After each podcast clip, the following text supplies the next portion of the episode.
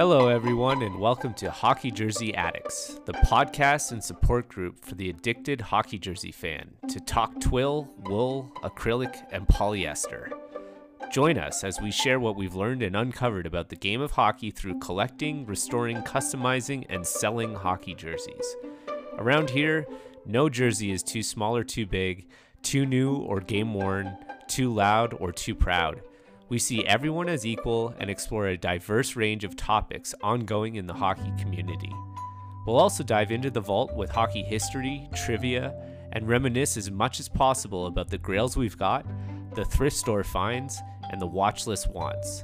So put on some polyester, give us a listen, and if you like what you hear and want more, make sure to subscribe and follow us on your podcast station and social media of choice at Hockey Jersey Addicts.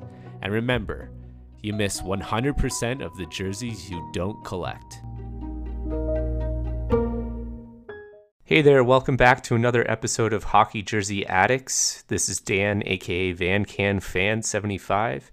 And today we're wondering if that old jersey in the back of your closet is worth anything. Maybe worth auctioning. Because we're sitting down with a lead appraiser in Ontario, Canada, with his own business, Todd Sawatsky. Todd is a huge hockey collector and has a lot of his own memorabilia.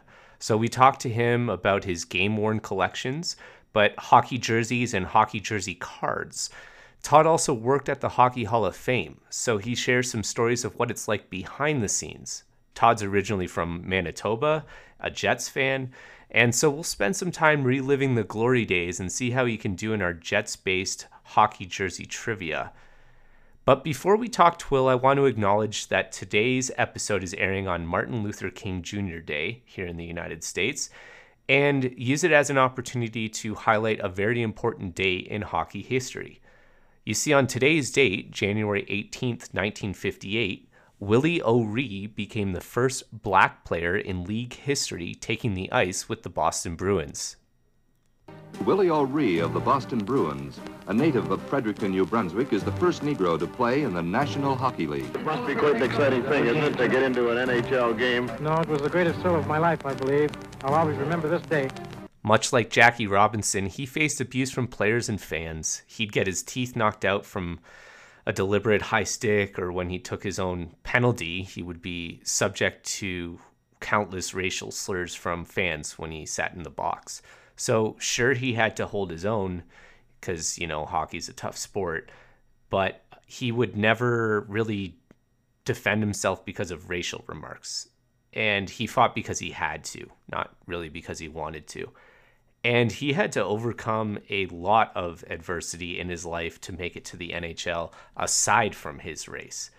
I don't know if many people know this, but when Willie was 19, he took a slap shot off the side of his face, and that caused him to be blind in one eye, which he kept a secret during his playing days in his career. So he was able to keep that a secret, but there was no hiding the color of his skin.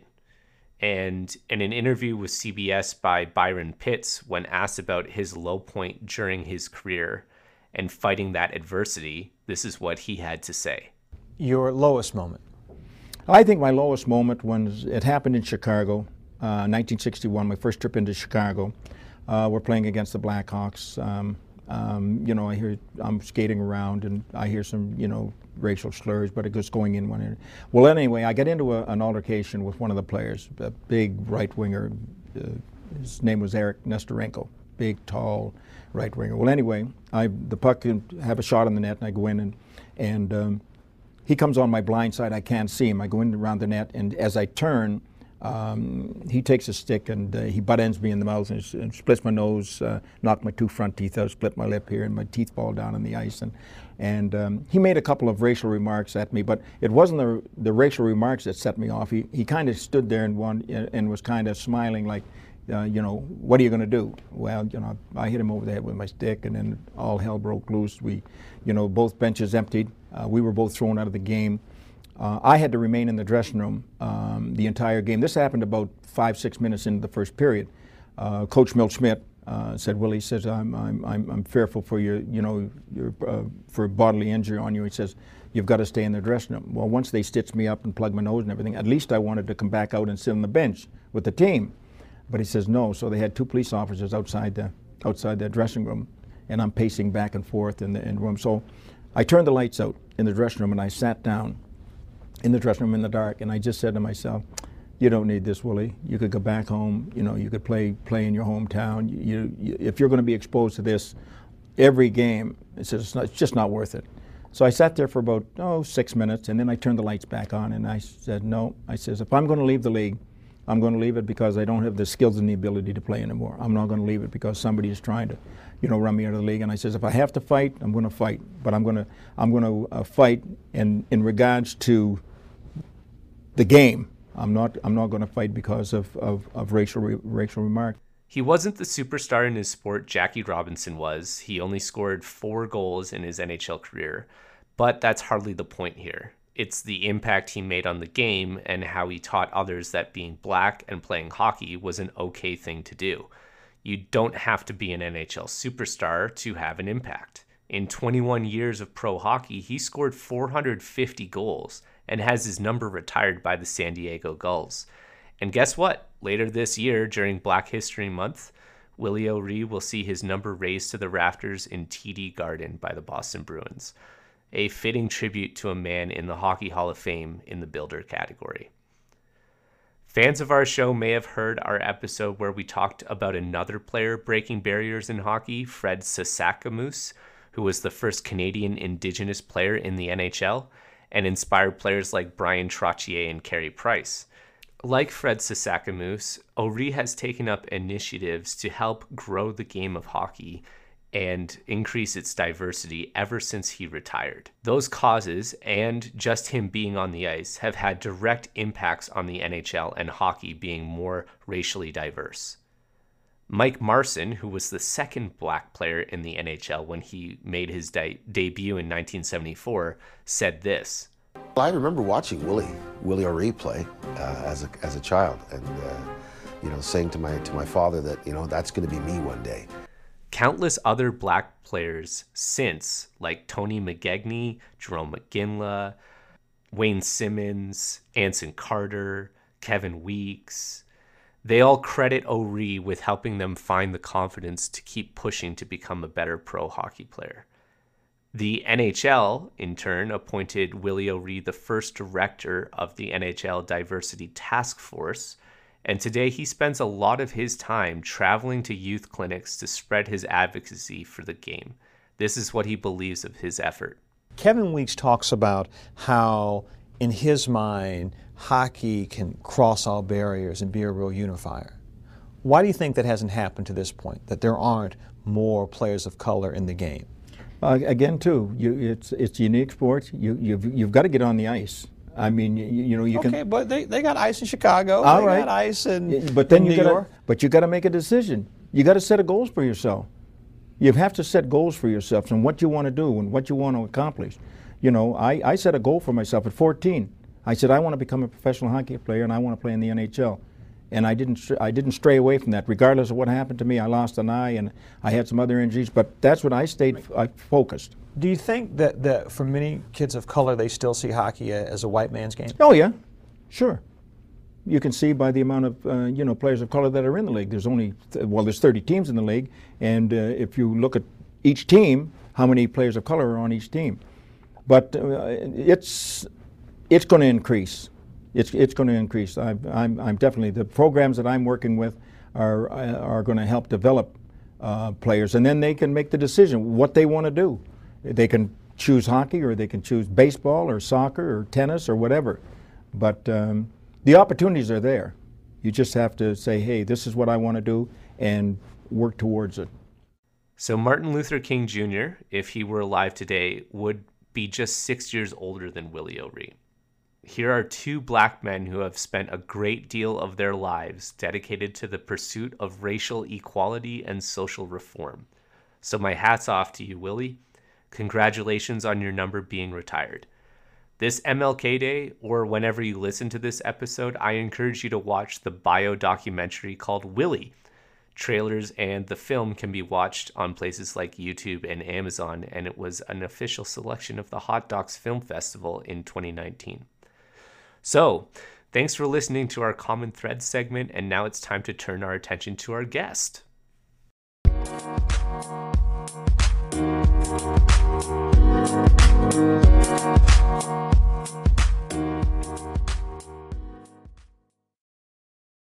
Todd, why don't you say hi to our listeners out there today? Hello, everyone. Thanks for being on today. Really appreciate it. Todd is a very interesting guy. Todd runs an appraisals business, as evidenced by his creative business name, Todd Sawatsky Appraisals. Uh, I Todd went way also, to figure that one out. Todd also worked at the Hockey Hall of Fame for a while, and during that time, um, I don't think it really started his love for collecting, but it certainly um cattle like just must have done wonders for your love for it and I'm sure you like well I know from seeing your fan cave that you just have an incredible collection of both jerseys, pucks, cards, signatures, pretty much every facet of hockey that you would want to collect, Todd's got in his uh, very impressive basement. So Todd's on today to talk a little bit about um, the history of the game, like we have been, appraisals and collecting and what that's about, and just kind of jerseys in general and uh, what he loves about the older or new jerseys and all the tiers in between. So, Todd, thanks so much for being on. Really appreciate yeah, it. Yeah, thank you for the invite. I appreciate it.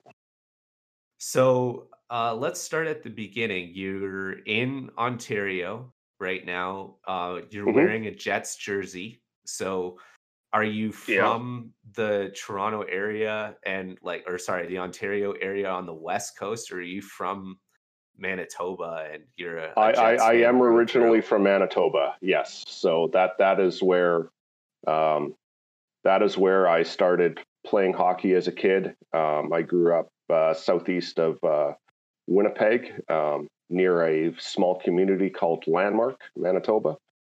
Um, the interesting fact of that, if you are the history or trivia questions, it is the most centrally located village in Canada on the uh, 96th latitude, I believe that would be called, or longitude. Um, so right dead center in the, the middle of Canada, uh, about an hour and a half from the border. And uh, yeah, that's where I started. Uh, that's where I started my, my love of the game. That's really cool that you're like truly from the Winnipeg, Manitoba area. You're a Jets fan. You must be super happy that you have a team again.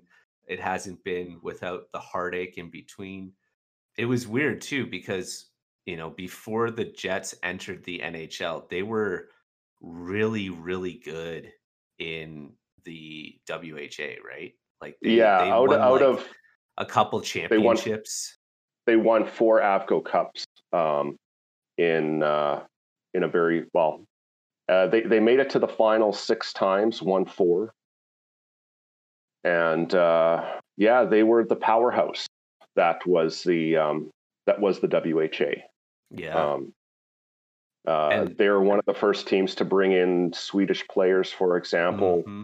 So a lot of the European invasion came through the WHA, which trickled into the NHL. You always had the odd exception in the NHL, but not nearly to the extent where they were actually the superstars of the league. Right.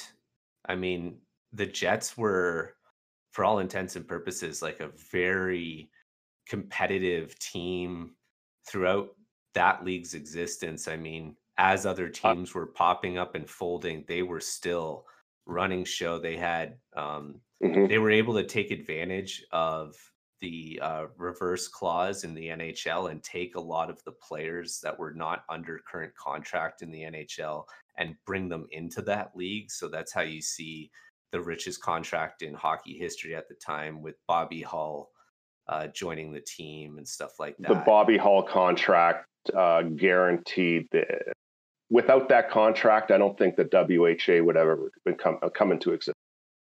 Um, they hit, they asked him um, what it would take for him to jump ship to the WHA, and he said a million dollars. So they signed him to a two million dollar contract with a million dollar bonus, signing bonus, uh, ten years at a hundred thousand, and uh, the rest is history. Yeah, it's quite. I mean, he's one of the players who now has his number retired um, by the the Jets organization. It's kind of original Jets organization.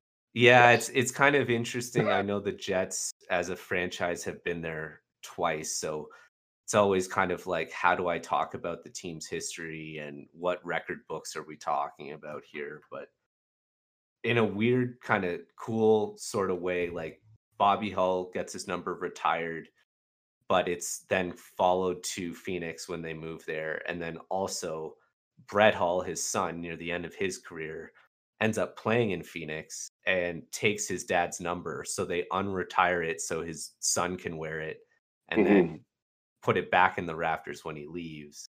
Yeah, and that was a short lived experiment. It yeah. was. It was very weird. yeah, for sure. But you know, the other strange thing is like I you were definitely the guy to know this it's not like Dale Hawerchuk's number is hanging in the Phoenix Coyotes buildings, right? It is actually. Oh, it is. Okay, great. Oh yeah. So yeah. maybe this will help clarify things for listeners.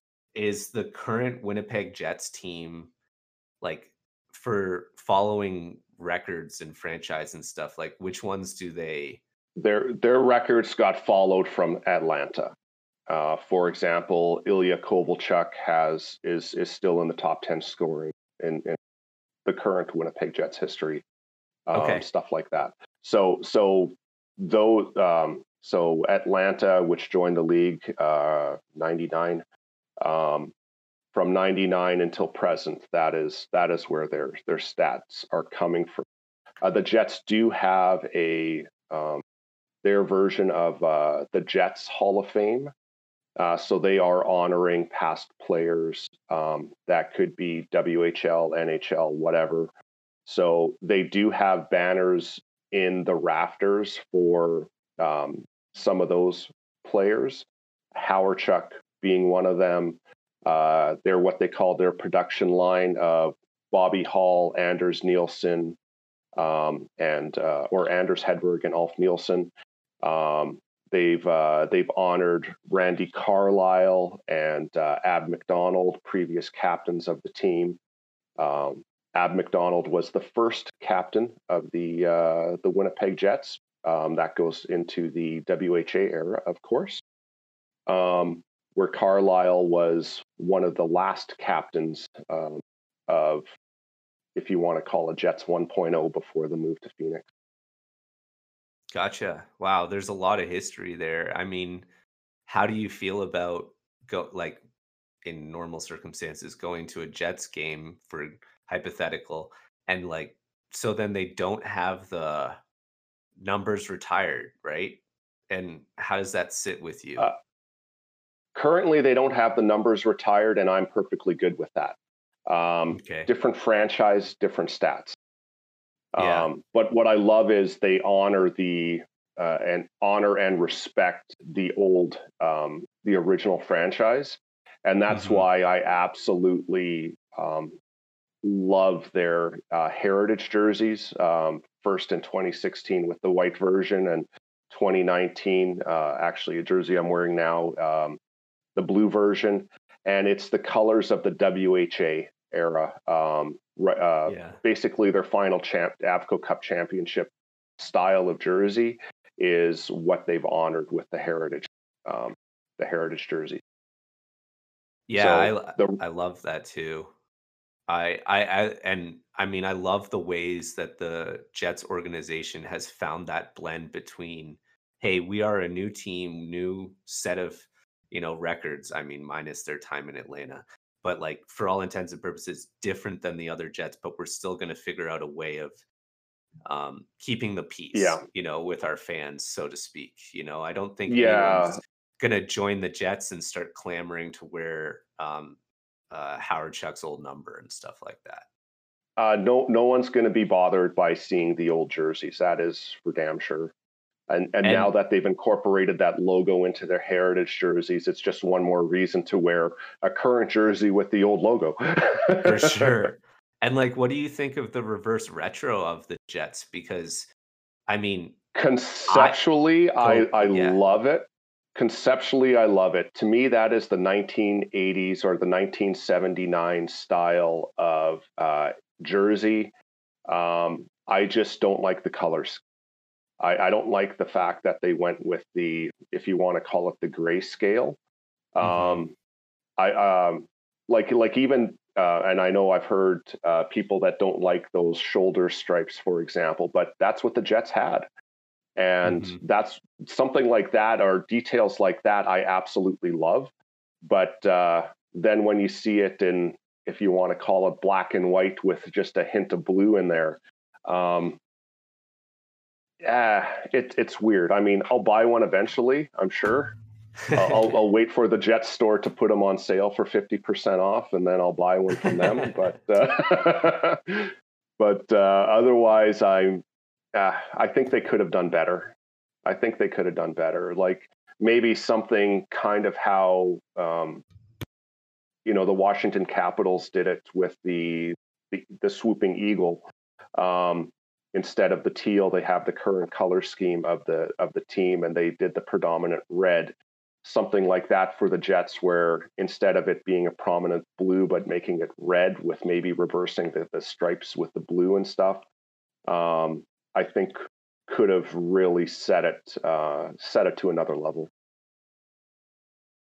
Yeah, but that's I mean, my personal standpoint. no, I mean it's it's what I've been doing while you're you're talking to is I'm looking at um, the like concept art that's in Fabric of the Game, uh, the book, um, on like some of the earliest designs that they had as a choice when the franchise was moving to the NHL. And I'm also looking at the reverse retro, and I'm hearing what you're saying about those heritage jerseys and it's all kind of coming together in this reverse retro because the striping that you're talking about is very indicative of their first style jerseys and then also the, that grayscale color scheme is very very very similar to one of the color schemes that was originally proposed as the um, first jersey for the jets to wear in okay. their first year in the nhl when like their jersey was this big w crest instead. And uh, so it looks pretty interesting. Here, I'll, I'll well, I don't want to show the book because I want people to buy the book. It's an awesome book, but um, yeah, yeah. Send me send me the link to the, what that book is because that that would be something I would definitely be interested in picking up. Um, yeah. I, I like you said, I have heard that it was a concept of uh, uh, one of their early designs from the move, mm-hmm. um, mm-hmm. but uh, I haven't seen all the uh, the concept art. So, I mean, as a as a guy who appreciates history and like the the iterations of this team and stuff, um, it's kind of interesting how factoids like that affect my perception of liking this jersey or not. Like I actually like this jersey way more now because I'm like, oh, that's really cool that you included that. Mm-hmm. And um one of like this jersey to me, this reverse retro Jets falls into the category of Mm, not one of my favorites, but when you see the whole kit, like when the player is with the helmet, the gloves, and the pants and stuff, I agree. It's awesome. So yeah, yeah, uh, the col- the colors do pop. It's just when when you're used to the the, the blues and like yeah, I, I, know a lot of people don't even like if you want to call it their third with just the Jets logo, um, uh, with their secondary blue being the primary color. Um, I actually love it. I think it's nice and clean, and actually, um, some of the original WHA Jets jerseys from 1972 or so on, they just had a, a very plain Jets written mm-hmm. word crest. It wasn't their logo per se, but that was their crest, and uh, it, it, incorporated that into it. So I, I do I do appreciate uh, little details like that. Yeah, for sure, and talking about little details like that, let's get into Todd Sawatsky, the appraiser, a little bit Mhm. because um, clearly you need to have uh, some eagle eyes as you're looking at stuff, and um, you know, an appraiser is got to have a lot of other knowledge over what they're looking over if they're supposed to value some things and um, i want to start at the beginning of that so i figure your time at uh, spent with the hockey hall of fame had some impact on you wanting to be an appraiser so i'm not sure where you want to start your journey of how you became an appraiser but i'm very curious how that fits in with your hockey fandom it just kind of came about. It, it's actually something my uh, my wife Tiffany uh, mentioned to me because a lot of people would come up to me because of my passion for collecting. Would come up to me and what's this worth? I've even had card shops ask me for opinion on things um, when I've been in their shop and stuff, and they're like, "So what do you think of this?" And it's like, "Yeah, looks good. No, that's crap," you know, stuff like that. Um, and uh, you know, I would mention it. She's like, well, and and then I started looking around and getting some of my own stuff appraised, and finding a sports memorabilia appraiser, um, even whether it's for insurance purposes or whatever, um, it I found it incredibly difficult. And then she's like, well, why don't you just do it? So uh, that's when I uh, I, I did some looking around and I found um, a reputable organization called the uh, Canadian Personal Property Appraisal Group um, that I uh, took a course with and got certified. And uh, so I am a member of that uh, member of that group. Um, so technically, I can appraise anything, not just sports memorabilia, but because it's what I know best and what I love to work with, that is what I am focusing on. very cool So it, it, it kind of became, yeah, it was kind of a granular transition. So, um, but then even in the appraisal process, I, I have a mental switch. I have to turn off looking at it as a collector and would I want to buy this? And if I were to buy this, how much would I want to spend? And blah blah blah. Um, so so there is that aspect to it, and uh, and then it's just like, nope, this is what this is. I you know I you know I catalog it. I um, uh, I, I assess it. I check the market, what uh, what the items are being sold for, and based upon um, my assessment of the market, I come up with a calculated value. So Yeah, I- that that that that's that's what an appraisal is in, in is in in essence. It's it's a calculated assessment of value, um, and and and that the market really dictates it. So something that may be worth five hundred dollars today, last week technically could have been worth 400 you know it, it all depends you know the the market does have ebbs and flows. So um and, and and based upon the assessment i produce a legal document. So i date all of course all my documents are dated. So i i say my you know the value of that item as of you know we can pick uh right. you know jan you know today's date january 9th is uh is x amount of dollars but if it were to be looked at let's say two years down the road you know it, that item could be worth less it could be worth more it's hard to say. Um, you just you just never know where the market goes. And even even if they don't like sell it but they're just getting it valued at that point in time that's very valuable to somebody. I mean for myself right Yeah. now i've been on a collection that um, really centers around wool sweaters and in the last i've been doing it for probably six years and there's about 18 of them that i'm trying to collect from a, an original set that was released in the 90s and they're called the ccm heritage sweaters and yeah i know exactly um, which ones you're talking about. Yeah i remember i remember seeing those in the shops. Yeah. uh, yeah. Wow. Yeah, I, I'm actually in search of just a few, but I also really want to try to find like original catalog of it. I think it would be so cool to like see what the retails were retailers were getting, you know, when like it was shipping Oh, to stores as an interesting. option.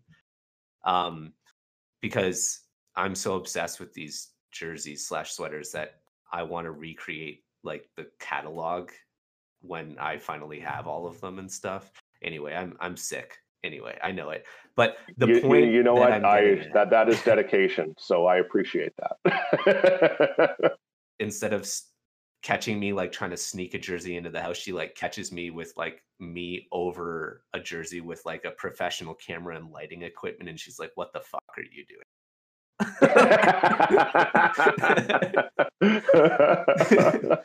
but I'm bringing this up because um, I have no I have no intention of selling any of these jerseys.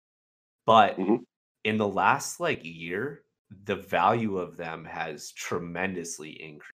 And so I'm kind of considering getting them a, a, appraised because I mean, I'm not that weird in the head that I know that these things are worth like shitloads of money. I just think it's interesting to see that like I could buy these things for a third of the cost a couple years ago that I'm seeing them for now.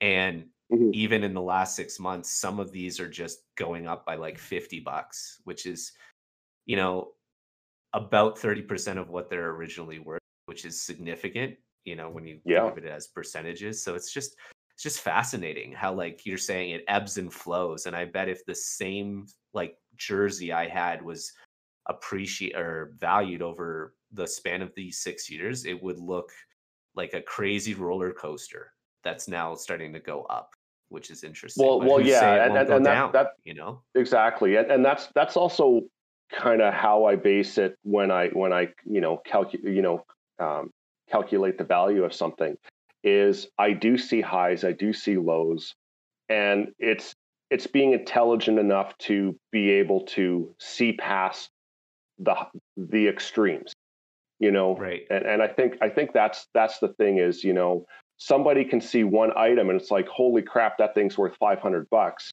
i want 500 bucks for this well you know what yeah someone does want 500 bucks for it but the market may be 100 Yeah. No, for sure. And, uh, Collecting is very much not uh well, it's a blend of what it's worth and also what you're willing to pay, right? yeah that that is actually the best way i can describe it. Absolutely. Absolutely. And and that's also something about being an appraiser as well is i went into it to um, be able to appraise sports memorabilia but because i am an appraiser i can't appraise my own stuff. That's because it needs to be third party and it's considered Yeah. a conflict of interest. That would make so I can't put it. Yeah, it, it, it's it's a conflict of interest to appraise my own items, even though I legally produce documents for other Right. people stating the that's part of value the of, code, similar I'm things that. Yeah, that, that's called ethics. Yeah. um, but it's weird, man. It's weird. And I mean, aside from appraising things, you've also been very helpful in this community in helping us understand how to take care of some of our possessions. So, um, for our listeners out there, jersey related specifically, I know that you've done videos on how to wash and care for your jerseys. That's um, super helpful, but also a more common ask. I think one of one of the less common things that people are wondering is like, how would I go about um, protecting something that's super valuable to me that I want to put in a case or something like that? And I know there's ways that you can. Um, you've hinted at ways that you can kind of protect signatures on jerseys, and then there's also like different kinds of glass that you can put on cases so that it doesn't get sun worn and stuff like that. Do you have tips like that that you'd like to share well, around A- care for absolutely and and and whether it's a jersey whether it's a hockey card or um, an autograph photo um, sunlight is an is is your enemy. It is great to have those things lit up. It is great to have them you know nicely focused. But the sunlight will bleach anything Mm. and it will actually fade autographs as well. Um, so one of the biggest tips is keep it out of direct sunlight I'm not saying don't have it in a sunny room, but keep it out of direct sunlight. Uh, that would be one of the big things. Um, UV protected glass is quite common these days as well. Um, so um, if there is some sunlight where it might get a little bit here and there, that will help. Um, it's it's it's kind of, although it's not a tint, um, it does help protect the um, uh, your collectible that much more. Um, and also, if you are getting it framed and stuff, there are different ways to get things framed. Some of them are more hanger style. Um, some of them are more, you know, pressed flat kind of style. Um, if there is any matting in in the frame, um, make sure that that is also acid free. oh, okay. Because um, acid free uh, matting um, will will preserve your item, but if there is acid in that um, matting, it can leach into the uh, the collectible, and it doesn't matter Mm. what type of collectible it is. So one of the easiest ways to actually look for that, um, especially if you know something's been you know framed up a couple years ago or whatever, uh, most of those mattings are laser cut, and so no matter what the color is of the matting, it can be red, blue, black, it doesn't matter. The uh, the inner material is always white. Okay. And if if that white stays white, it's acid free. If there's a tint of yellowing to it, you know there's acid in it, and it's probably Okay. best that you uh, look for another solution. I've seen cards ruin that way, eight by tens ruin that way. Um, I'm sure uh, jerseys. Um, I well, I haven't seen directly jerseys, but it would do the same thing for sure. Yeah, uh, that's a great tip. Wasn't there something about spraying um, the jersey Oh, with it- something too, right? Yeah, well, if you are wanting to get something autographed, Oh, um, yes. and and and this is in particular to white numbering and le- or lettering. Um, do a quick spray with uh, unscented hairspray. Uh, let it dry for about five ten minutes. So if you are going to a public signing, or even if you were to send something in for a private signing, uh, give it a spray first.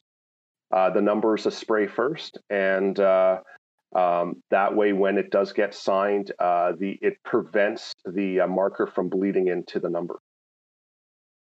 I so appreciate that tip. I actually um, have a jersey up here on display from another Vancouver Canucks jersey collector with the same name as me. And Elias Pettersson likes to personalize all his signatures. So I was like, Mhm. I'm never going to get anything signed by him unless, oh, wait, look, this guy is also named Daniel. Perfect. So I've got it hanging up and it's it's got a little bit of that marker leaching that you're talking about Yeah, so so that's exactly what you know as as someone who loves details to the nth degree i i'm a little bit bothered by it not enough to not enjoy looking at it all the time but knowing that that tip exists i now want to make sure anything i send away includes that because you're basically protecting the fabric so that the the marker yeah, doesn't bleed into the material and actually just kind of stays as a coating on top of that number. yeah. Like if it's a dark number that gets Mhm. signed, especially with let's say a, a sil- sil- or silver or a color like that, um, for whatever reason, the darks tend not to um, to to bleed um, Okay. or or leach in. But uh, but if you are looking at more of a white numbering, um, that is uh, that is a big help. That actually I found out going to a shop when I was getting a jersey signed, and they're like, "Did you condition the jersey?" I'm like, "I just want it signed." It's like, "Oh, we'll quickly spray it for you." Like, thank you. so then I just hung around for five ten minutes in the shop. Well, the player was signing some other stuff. Uh, It was a Mark Scheifele signing, and uh, then uh, then I got it signed, and um, um, that was done. Geez, this year will be well. That was it was done in uh, 2011, the year he got drafted. So there's been no uh, no leaching or bleeding of that marker since. So uh, I can I can I can tell you tell from example that it works. and let me let me use that as a as a point of um, asking you about kind of like some other jerseys that you might be after right now because uh, signed stuff is something we both have in common. I just mentioned my Pettersson. Um, you've got the Scheifele. You've also got a game worn Clitsome, which is like your your description, the best name in hockey, right? Which is just amazing. yes. Well, the fact Um, that his first name is Grant. Yeah. It just kind of goes along with it. oh my god it's so it's so great right um so i mean you've you've kind of got a game well not kind of You've got a game where you've got signed are you someone that goes after like filling out the jets collection and jerseys over their history or somebody who goes after tiers of like game worn signed by player authentic rep like beer league Oh, okay. I- I- I see where you're going on this where- one. what's Yeah. your thing there Um, most of the jerseys I buy, I like to wear. That's kind of my focus. You know, to me, it's more of my own enjoyment. Um, however, when it comes to game worn stuff and signed stuff, those are items that actually game worn stuff I'll wear to expos. Sometimes I've worn them to games. Um, uh, when it comes to signed stuff, they usually don't see the light of day again. yeah Um, they're they're just you know usually in the closet, and uh, you know I can bring them out from time to time for uh, hey look what I have. But so um, although I do have signed items, uh, especially when it comes to jerseys, it's it's can, can compared to the other types of items that I do collect. The jersey is usually last on the list to get signed because Mhm. then I can't wear it. gotcha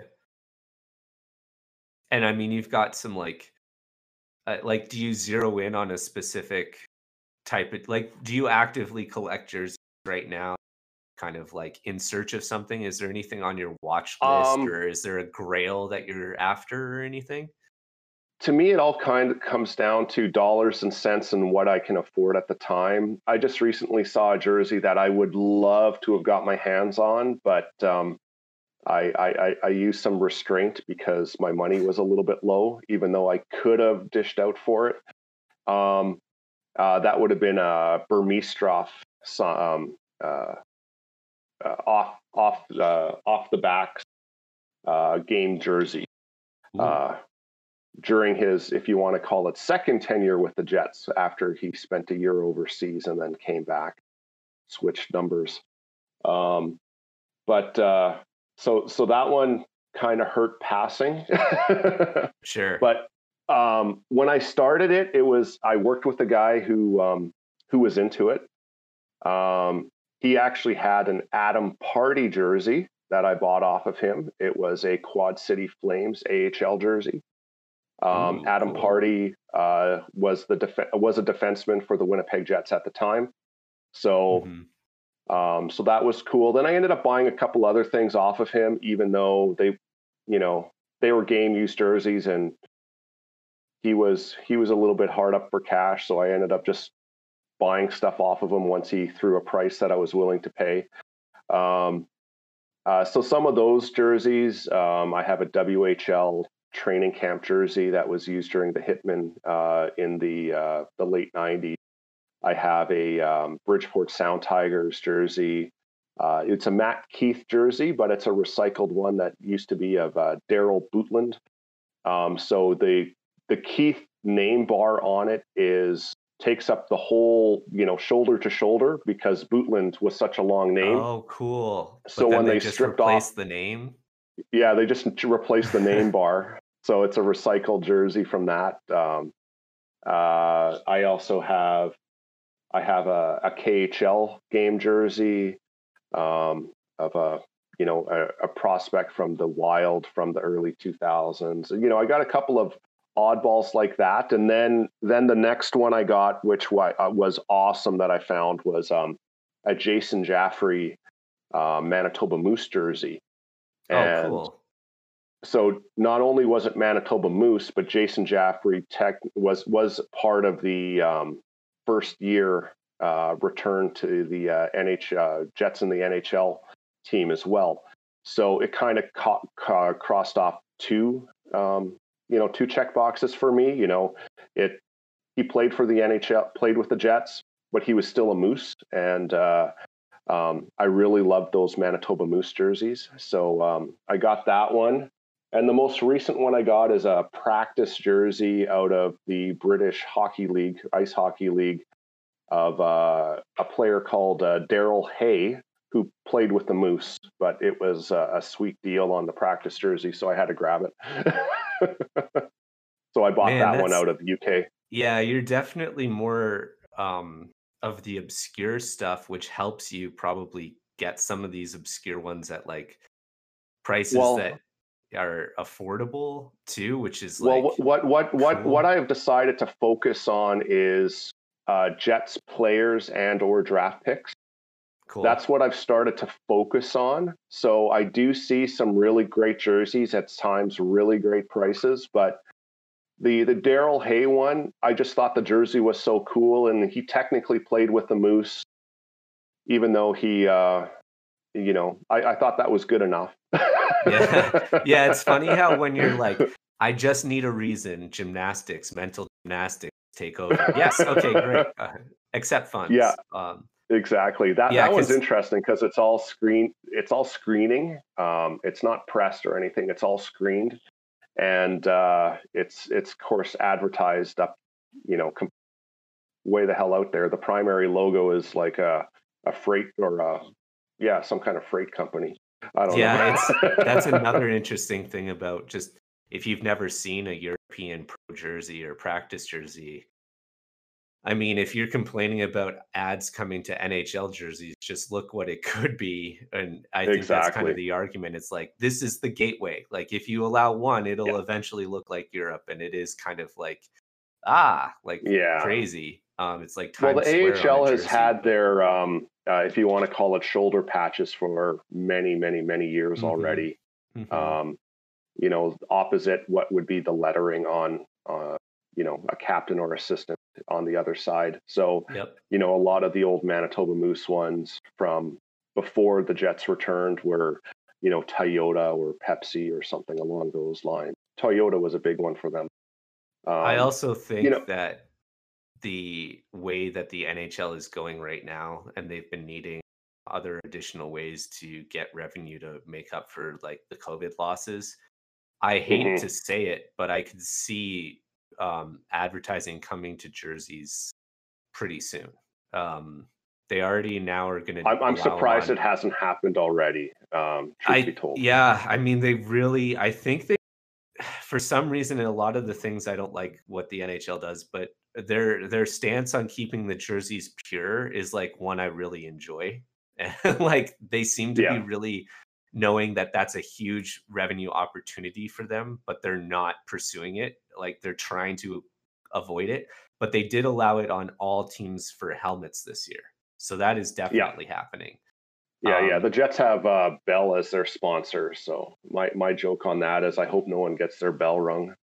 But, uh, That'll happen like right into the first game of the Exactly. season for sure. That'll be used. I mean, it, it I, and it. I mean, that's going to be common too. You're going to see Bell because it's the Bell MTS, and you've got Capital One in Washington. Yeah. and It's the same deal there, like that team Exactly. stuff. Um, so that I just threw that in as a tangent, but uh, I like the way that you're going about that collection. I think that's pretty cool. Um, I'm curious too, like, did for me when I started buying authentics, like CCM authentics, I I had a hard time buying CCM reps at that point.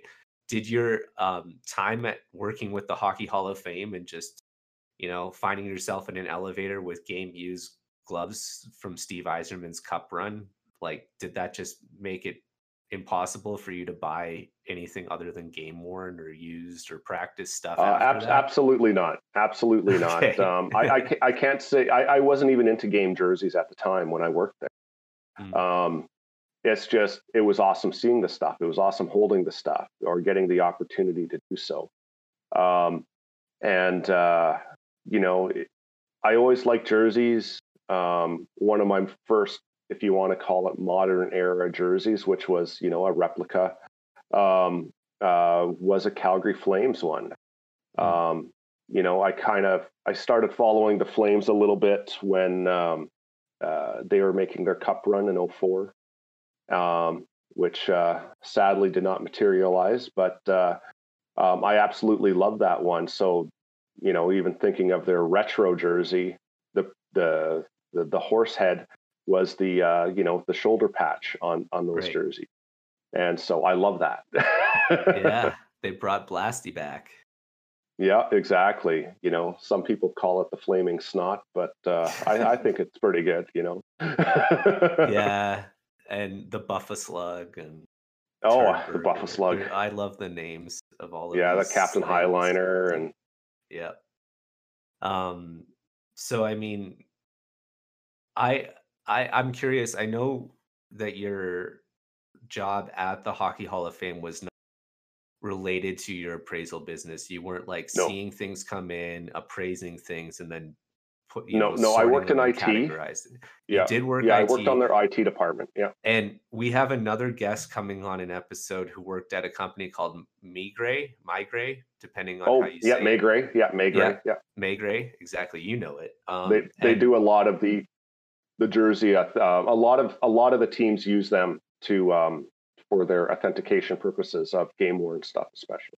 exactly, and and so even though her role at that organization was not also directly related to appraising things, she the privilege of working there did allow her to kind of roam around and describe what she was like involved in on a day to day. Mhm. with your ability to work at the Hockey Hall of Fame, it comes with the privilege of having access um, to things. I'm just curious if there was any times that you found yourself wandering around looking at the memorabilia either on display or back room. Because in my head, the Hockey Hall of Fame is like the Smithsonian, where like there's the display and then there's this back room with like just like Ark of Covenant style shit back there and stuff like that. So Uh, kind in, of in a way, it is kind of like that. Yes. Yeah. Um, uh, what what you see on the display is maybe one percent at best of their collection. Um, so that just kind of tells Wow. you what they have there. Um, when I was working there, that's when they built. Um, that's when the uh, the resource center went online. Um, so the resource center is actually in the same building as where the Leafs practice. Um, um, and uh, so that's why I ended up with things like you said, with some, you know, Yzerman game stuff and other players' game stuff in the back of my car because I was dragging IT equipment over there, and uh, you know, I was asked to asked by Mr. Phil Pritchard himself to, uh, you know, bring some stuff over there while I was on my way. Yeah, well, that was the year that Yzerman got inducted. So, Oh. um, us- u- usually what happens is when in an induction year, um, players will donate pieces to the hall. And then, um, especially that first year um, after they've been announced that they've been inducted, those are the artifacts that will probably go on display in the very near future. Um, and then because uh, they they designate um, the inductee, they there's a the the current inductees are always displayed prominently um, during their year of induction, and then they'll get swapped out later when uh, the next next round of inductees come about. But um, but yeah, there that that was that was definitely interesting. You know, one of the guys that uh, the All Star game was um, in uh, in Montreal, and you know a bunch of stuff came back, and you know there was Zdeno Chara's stick that he used in one of the competitions, and uh, I just you know I picked up the stick and I stood behind beside it, and the stick was taller than I was, and I'm like, damn. Man, I'm I'm fairly confident he's the reason there's a change in the NHL for stick length. That it, um, be- well, it it was like either it could always be this, unless your name is Zdeno Chara, or it was like, or now if it's over this long, it can't be this percent of your overall length of your body unless you're Zdeno Chara or something like Um, that. Yeah, there there is a height a height thing that comes into play when it comes to those guys. I mean, I I haven't met Zdeno in person, but uh, you know, at six foot nine, I can only imagine he'd be towering over me pretty easily. me being closer to six, so uh, uh, yeah. so so is the resource center kind of where the other 99 That's where everything gets things... stored. Okay. Yeah, that that's where And the that's- majority of it gets stored. Um, it- Gotcha. when it got built, they they basically just had a bunch of different warehouses that they just stack stuff in. Um, Mhm. The basement, there was a lot of stuff um, uh, at the same level as the uh, the Hall of Fame itself. Uh, there was always a bunch of stuff in there. Um, upstairs in the office area, which is where I worked, there was always a bunch of stuff up there. Um, since uh, since the resource center got uh, got built, um, all that stuff got majority of that stuff got moved over. Not to say you won't have anything lingering around, but um, but yeah, that that's where uh, that's where it's stored. So they have you know professional stick racks and um, shelves full of you know goalie helmets and masks and uh, God knows how many jerseys and but like even think of the media publications and all that other kind of stuff. They they keep they keep a, well everything. Wow. This would be a really good time to tell me that your job at the Hall of Fame and IT was setting up this brand new nine layer encrypted safe. And therefore, you and I can stage a heist and break in there and steal whatever we want at some time. You're like our inside well, that man. would that, that would- that would definitely hurt uh, hurt any uh, future appraisal work. yeah, I can imagine it. But think of think of what we could own and then right? We would just be able to wear Gretzky's 50 goal and 39 jersey. Well, you kind of like saw what happened just recently here in well in Ontario when uh, uh, a family friend um, and and their friends, you know, ripped off Walter Gretzky, Mhm. and uh, they uh, thankfully the police were able to to retrieve. I, I don't know if anything is missing uh, still or not, but uh, some of that Yeah, stuff went for- into private collectors, and uh, some of those guys have. There's some private collectors with some pretty deep pockets, so they don't really care how they come about it. Yeah, I I mean I'm I'm a Gretzky collector. That's the part that of this I can relate to. The deep pockets part, no no contest. I mean, I'm talking about like we saw a Gretzky jersey go up for sale a couple like a month ago and it was a it was valued to go for it was Gretzky's rookie one of the jerseys he wore during his rookie season it when his it was valued to go for between 6 and 700,000 dollars at auction, okay? So like Yeah. that's the kind of level of collecting we're talking about. And the reason I just kind of name drop Gretzky is because there's actually very little Gretzky stuff, relatively speaking, um, in the hall because Walter owns a lot of it. Like he is the gatekeeper to a lot of Gretzky stuff. Walt, Walter was he ended up being um, shall we call it um, a collector before it was popular like um, when when stuff happened back in the day they would just you know get you know they would just uh, either the, the teams would keep it they would repurpose things um, Mhm. they they they would they would you know get rid of it you know a, quick flash sale and out the door or something along those lines. And and walter turned collecting um, into something popular. Um, there there i i've seen other I, I remember years ago seeing uh, a story on actually a Vancouver Canuck collector, and his his basement was turned into literally a dressing room, and the majority of the items in that dressing room were all original items that came out of the the Canucks dressing room, whether it be jerseys, benches, plaques, the whole nine yards. Um, so you, you've always had those individuals, but you know, even even you think of jerseys back in the day, and why a game used item today is that much more accessible um, than you know even in the in, in the 90s or in the 80s and it's not just due to age it's because they didn't market it Mhm.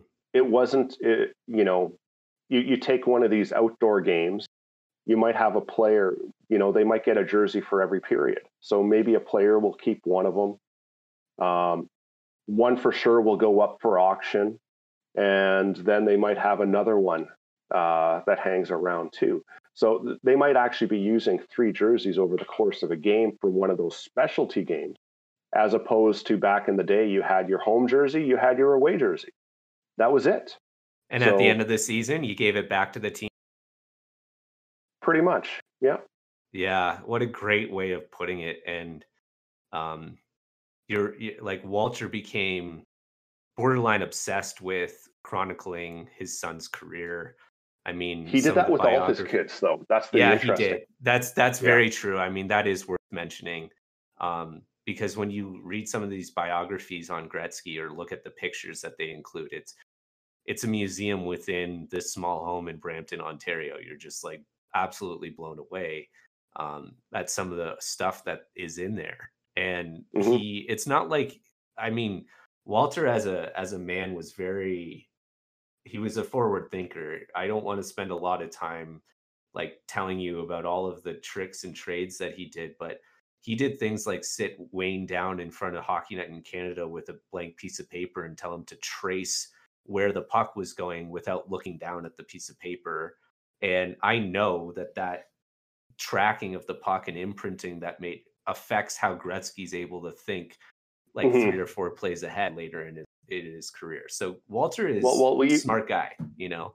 Yeah, yeah. Like even Gretzky's brothers, they although they did have professional careers, uh, Brent the only one that uh, um, had a had a taste of the NHL, but um, Keith was also a mainstay in the minors for many years. Mm-hmm. Of course, he is now uh, with the Oilers organization mm-hmm. in uh, in a GM, uh, I think assistant GM capacity. Yeah, I think he played for the San Diego Gulls. For- I believe so. Um, but w- where I'm getting at is too with like this whole, like, you know, a momentum behind collecting and uh, Walter being that guy and then Gretzky being that good. Mm-hmm. I watched his uh, Gretzky's last game in April in 1999. And during warmups, he changed his gloves four times. During that mm-hmm. game, I think he wore like 40 different pairs of gloves. They literally swapped his gloves out every time he came off the ice. So you go from having like the jersey that would be recycled over the years, even within the Oilers organization in his first year, um, to then his last year in the NHL, and he's wearing 40 different pairs of gloves in one game. Yeah. Interesting. Well, exactly. Exactly. Like they knew the market was going to be that big. Um, the amount of gloves that, you know, maybe one of those pairs probably ended up at the hall. Um, some of those, one of those pairs probably ended up in the restaurant. Um, no doubt. You know, definitely something probably ended up in Walter's house, but then the rest of them that got sold off to whether it be the card companies that, um, you know, and and that's that's the the thing that it, it's a it's a it's a pro and a curse in my opinion to the game used market is the um, the card companies will buy the memorabilia, cut it up, mm, and insert those yeah. you know insert those pieces of memorabilia into the cards. So for the avid fan having an opportunity even if it's a one by one square of a jersey or a glove or something along those lines um, to be in the card it's like you, you know you're technically owning a piece but um, to to get that piece you had to desecrate something to do it yeah. it's it's going to be a debate i mean again on the accessibility front of owning something yeah. like that's a huge counter argument to it it's like not that i'm taking a stance on either side i'm just pointing out that you know like here's a here's another example the reverse retros that came out i was super freaking excited about for a few reasons but one of them was because the Coyotes and the Ducks made jerseys that look a lot like the ones I've been trying to find for a long time at a decent price. And mm. it's really hard to find uh, a Wild Wing or a Peyote Coyotes jersey and not pay hundreds of dollars for it. And here's Yeah. an opportunity for me to buy both of those jerseys brand new, look a lot like the earlier one. In our in some people's perspective, even better than the original one, not mine. But the point is, now I have a Wild Wing and a Peyote at an affordable price, brand new, and I am totally okay with that. And I Mhm. couldn't have I, I really could never see myself spending the money to afford those originals, but more than happy to spend the money I did on the reverse retros. And I own a uh, Dave Williams Canucks um, uh, Flying V skate jersey, and Nice. I was super freaking pumped when there was a card for sale that had a Dave Williams uh, game used jersey part in it. So now when I display that jersey, I put the card next to it, and it just it just is a cool way of displaying it. And um, I hate that they cut up the jersey because the part of the jersey part of me is like that's one less in circulation of but I also love what it does to my collection and my displaying. So it's uh, oh yeah. Well, I, it's I, I have binders full of games like um, jersey cards and stuff. So, um, you know, when when the jersey cards came on the market, which uh, the first time it ever got hap- uh, introduced was the mid '90s. I think it was in 1995, 96, Upper Deck, and there was a 10 card set. Gretzky being a part of it, but it was like the top 10 um, um, stars of the game that year. So, you know, technically John Vanbiesbrouck was part of that set as well. Um, but, you know, there was very limited. There was very limited. Uh, those cards today are still very uh, valuable. Um, but by the early 2000s, you literally had a product and every single pack had a gamed card mhm. uh, jersey card, which is which is great. But um, you know, although he had a good career, I don't know how many JP Dumont collectors are out there. So therefore, you can, you know, good luck getting anything for it if you have it. But if you are looking for it, you can get it dirt cheap. So uh, the jersey cards have, you know, definitely the big name stars. They produce fewer of them, so those ones will still command some money but you still have all the lesser guys, um, uh, whether they're they've had one cup of coffee or a, a, an excellent career on the third or fourth line, and uh, those ones can get dirt cheap. you know, So their value doesn't hold. interesting. And maybe to bring it all around, what makes it like balance out is yeah, there's a ton more jersey cards now, but there's also a ton more jerseys for any individual player now. Yeah, So maybe it's not like true. taking out so much of those game warns from the overall circulation of game warns available. Like it totally is, but not relative to what was ever happening before. Yeah, know? that, that that's true. I mean, you um, over the course of the season, uh, most teams in a, a, a standard What, season four? length uh, usually have three sets. Yeah. two to three sets at minimum, and that's both home and away, excluding the alternatives or Right. thirds.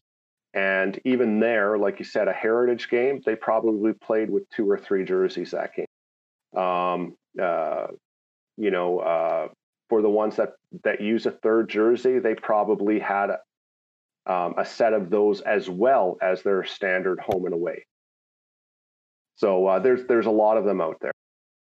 And I mean, uh, some of the ways that there's also other jer- jerseys is um, just I know this from trying to look at Luongo jerseys recently. There's players that will wear like special jerseys and warm ups for a jersey retirement night. So you'll be able Yeah. to get like an Aaron Ekblad um, jersey from the season that was game worn, but actually it was just game worn in practice and or in warm ups. And also, it's not Yeah, even with his worn, yeah. number; it's with the number one on the back. But it's Yeah. just a cool jersey. Like I I don't know if there's anyone familiar with Luongo's retirement specifically listening, but that jersey is so cool because the number on the back, the number one, had had laser um, inscribed his stats of his career in the number. So it's it's That's like really cool. freaking cool. Yeah.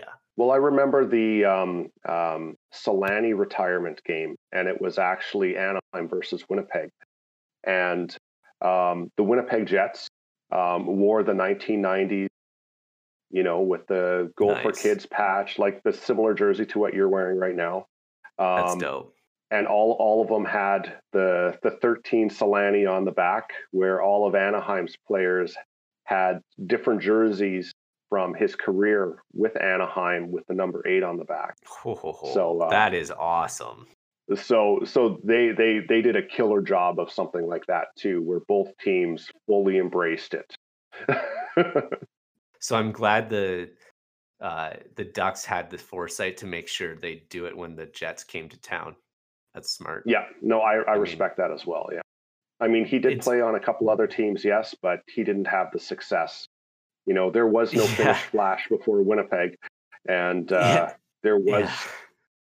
there there was not the dynamic duo of Kariya and Selanne without being in Anaheim.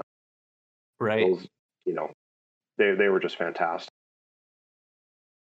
Well, we've definitely run the gamut on some history of Jets and your time at, as a collector and time as the Hall of Fame employee and some insights there and and just collecting and appraising. I think it's been really fun chatting with you, but I'm not going to let you go without first a trivia if you're down. Okay, I'm game. Yeah. Um, so you're a huge Jets fan, as it's become apparent to all of our listeners by now. I put three questions together that are are related to jerseys and Jets in some fashion.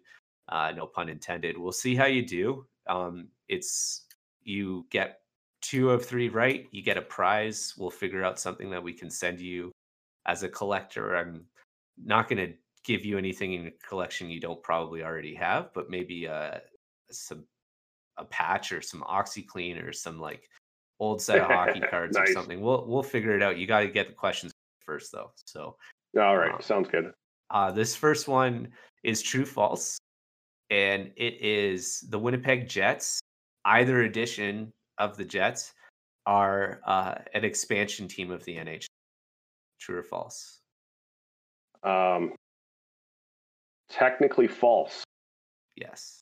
Technically, Technically false. false. we wanted. Yes. technically false um, for both versions because it was the merger of the WHA and it was Atlanta that was the uh, expansion and later moved to Winnipeg. I feel I was looking into this a little bit too about like what was the result of them joining the NHL and I was really thinking like if you're a if you're a Jets fan from the 70s you're pissed like a lot because your team was super good you join the NHL and then you're forced to lose like most of your star players Everybody. in the like in the They were allowed to keep two whatever. players. They were allowed to ridic- keep two yeah. players. So basically, the entire team that is running show in the other league it came from just got completely gutted. Okay. hmm And then as that's going on, your foe from your previous league, the Edmonton Oilers, they get crazy good. And then as your team tries to rebuild its glory days and they get really good and they get players like Bobby Hull, uh, the way that the NHL is um, run at that time for like playoff structure and everything, you're you have to win your division hmm and then you have to play someone else from that and then you play for the Stanley Cup and there's no like reseeding going on. So Yeah. even though the Jets finally get good enough to make the playoffs again, they're not just good enough to make the playoffs again. They're like the fourth best team in the NHL, but they have to go into the same playoff conference as the other two best teams in the NHL. Yeah, the they were time, part of the Flames and division. the Oilers, right? Yeah, So like literally they were the every year that they were so effing good, like fourth overall in the league, they still have to go against Gretzky and the Oilers or Lanny McDonald the Flames like every year. So they're never getting out of the league like ever. Only only one year did they make it to the second round, and that was a round that uh, I think it was against Calgary that they beat.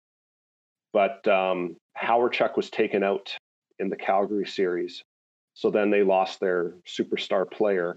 Um, so they they had no chance to. Yeah. And and and and and the Jets, even though they were fantastic, as you just indicated, Uh, the one thing they never were fantastic with was goaltending. So Okay. that was always a that was always an Achilles for them as well. I mean, Essensa made them credible in the '90s, but in the '80s, the random goaltenders that went around, uh, they were they were they probably would have been amazing backups in any team in the league, but those were our starters.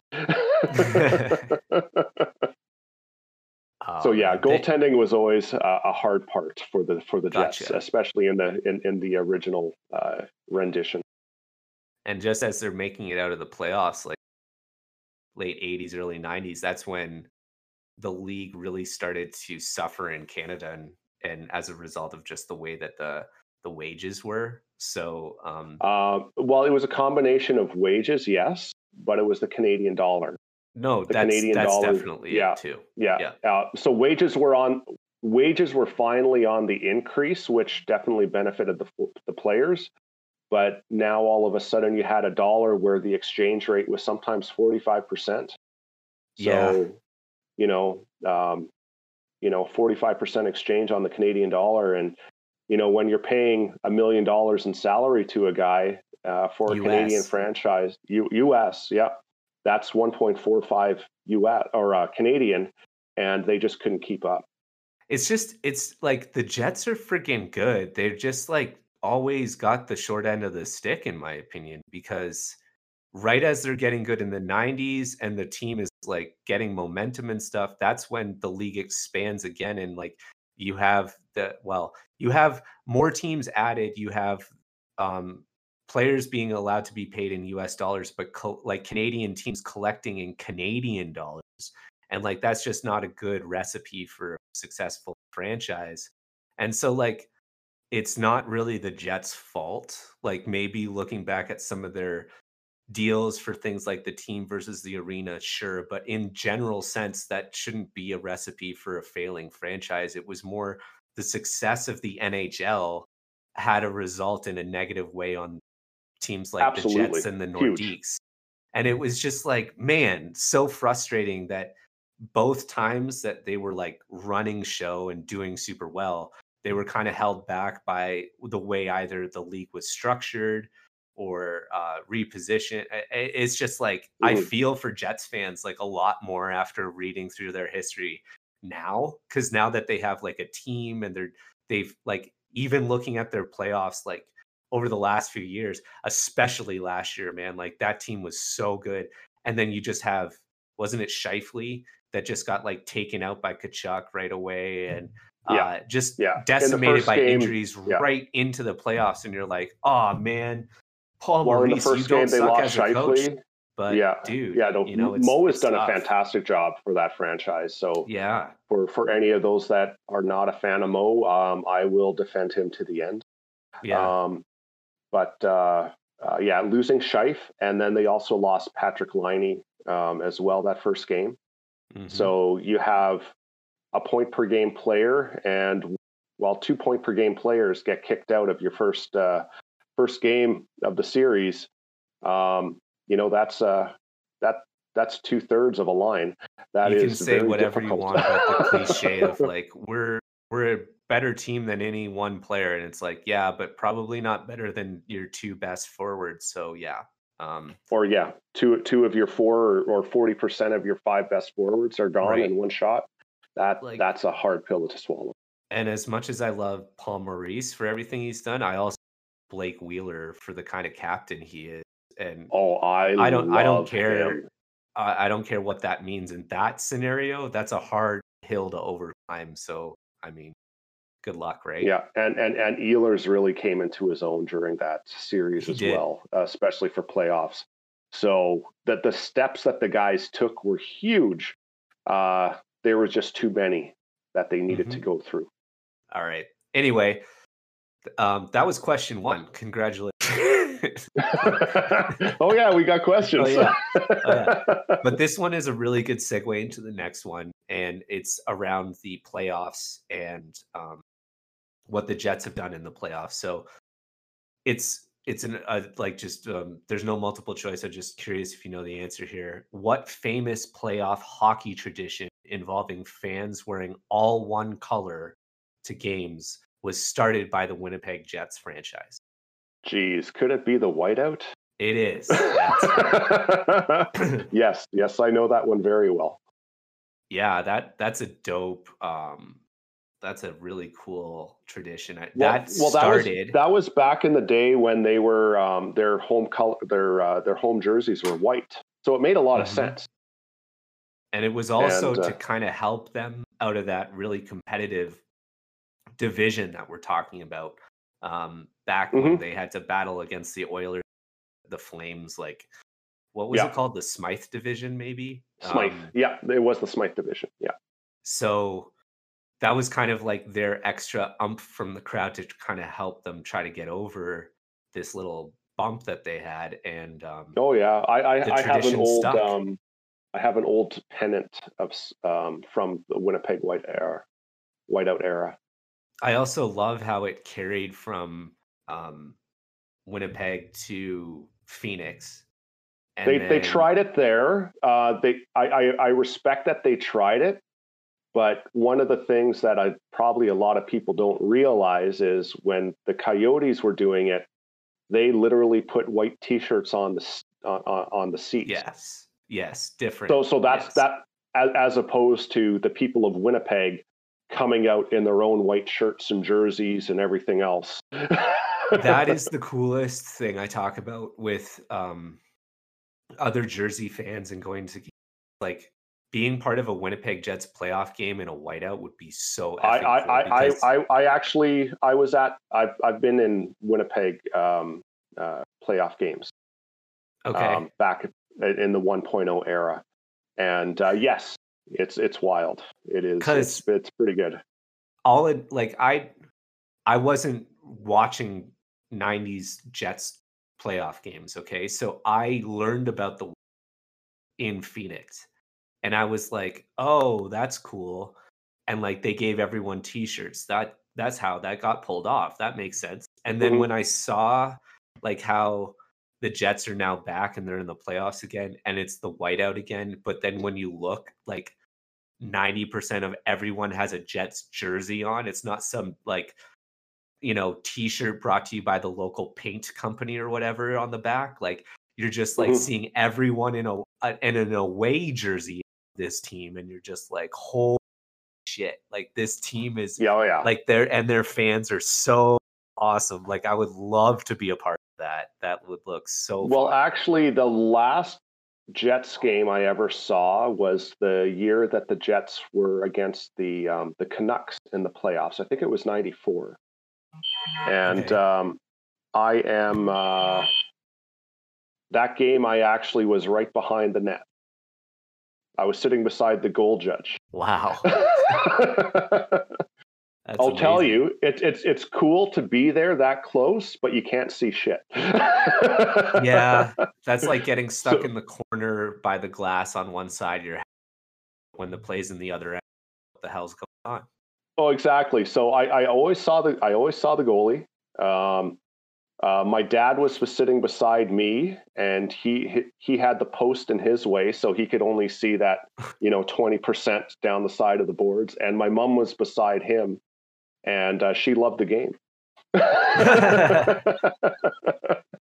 Yeah, it's. So- I mean, those seats are amazing. I mean, I'd love to be there to see. Like, I I've sat like maybe like uh ten rows behind the net before, and to see, I got to see Jannik Hansen rip a snapshot that went bar down, and it, if it didn't hit the net, it was going to hit my. And I was like, Mhm. "Holy shit, that was fast as hell!" Like that was awesome. Like the quick release and everything. So to have that experience was great, but in my opinion, the best seats are about 10 rows up in the middle of the rink above where the players are sitting. Because you get to see yeah, the whole game, you get to see the interaction going on on the bench, and you're above the the bench enough that they're not obstructing your view of what happens ice. yeah, Um, cool. So that was question two. That only took half one. We're doing, but this. yeah, yeah. It didn't take us long to get through the uh, the sidetrack. Yeah. But this is the good news. The pressure's off. You've got two right right off the bat. So this third one Uh, can I know, I- I was super worried, hard, so but yeah, I don't think good. it's going to. You're just too much of a historian like me to like uh, get these to be stumped by you. But I this one takes us back a little bit. This definitely related to the first part of the episode where we're talking about defunct teams and teams moving around the NHL and stuff like that. So um, I'm wearing my Jets jersey right now from Mm-hmm. like that uh, 90s team.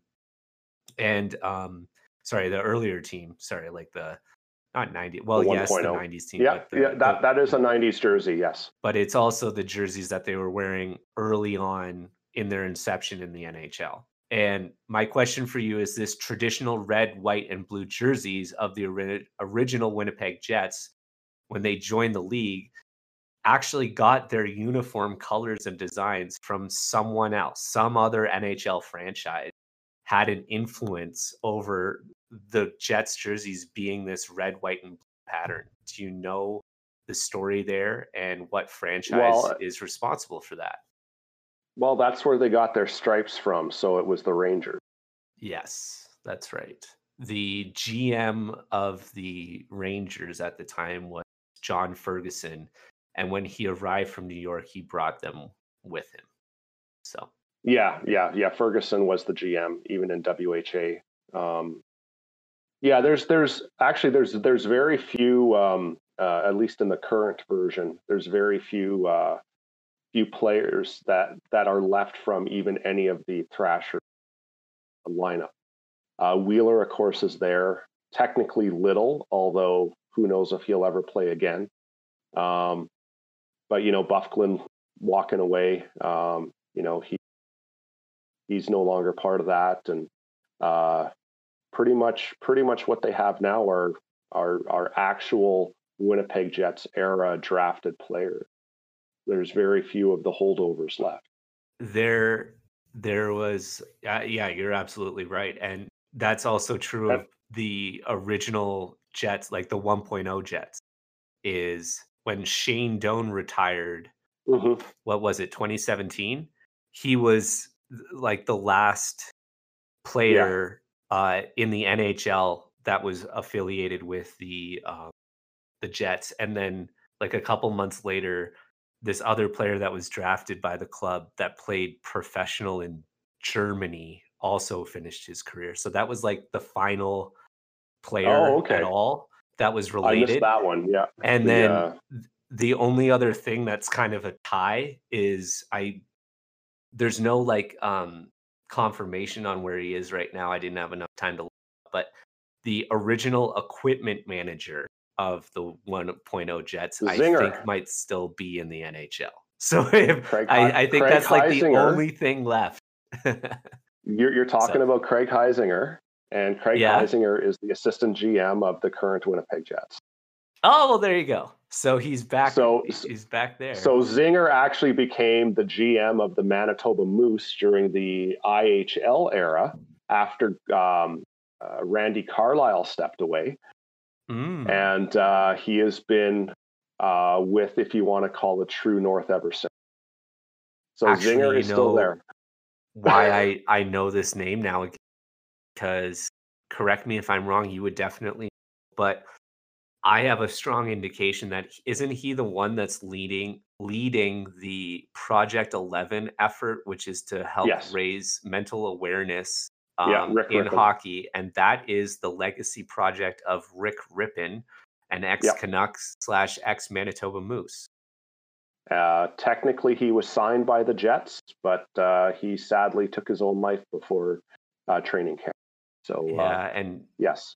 Um, Rypien came up. Rypien, uh, Zinger gave Rick Rypien the first um, pro contract. Um, Mm. So he was playing with the Moose. Um, the Canucks what loved they loved what they saw. Ended up signing him later after successfully playing at the Moose. And uh, yes, so he he is the head of that. But yes, he's also the uh, the GM of the Moose as well as the AGM of the Winnipeg gotcha. currently today. Well, what a cool like this is just hockey, man. It's so connected. There's some way of like Oh yeah, absolutely, absolutely. It's amazing. It's amazing all the tie-ins. Todd, it's been awesome having you on talking hockey history, jerseys, Hockey Hall of Fame, appraisals, all that good stuff. And I mm-hmm. want to thank you for coming on. It's been a pleasure. How can people get in touch with you if they want their own things appraised? And where can they talk to you more about stuff should they feel the need to? Absolutely. Um, I am on both Facebook and Instagram, uh, Todd Sawatsky Appraisals. Uh, it is a mouthful, yes, but I'm sure I'll be linked to this uh, this podcast. So click on there. My details are in there. Um, also, Todd Sawatsky Appraisals at gmail.com is my email.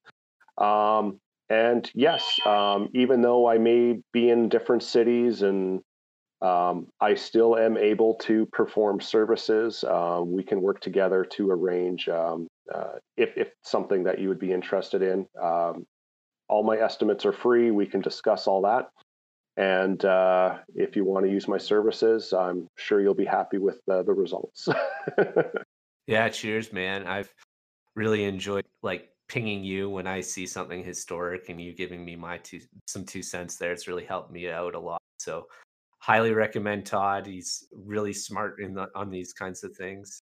I appreciate the um, the invite to this podcast. It's been fun, and um, yeah, keep up the good work, man.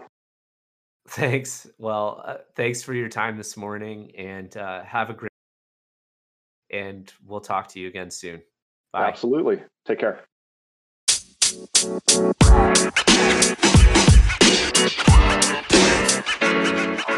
Barcelona, Barcelona, Barcelona.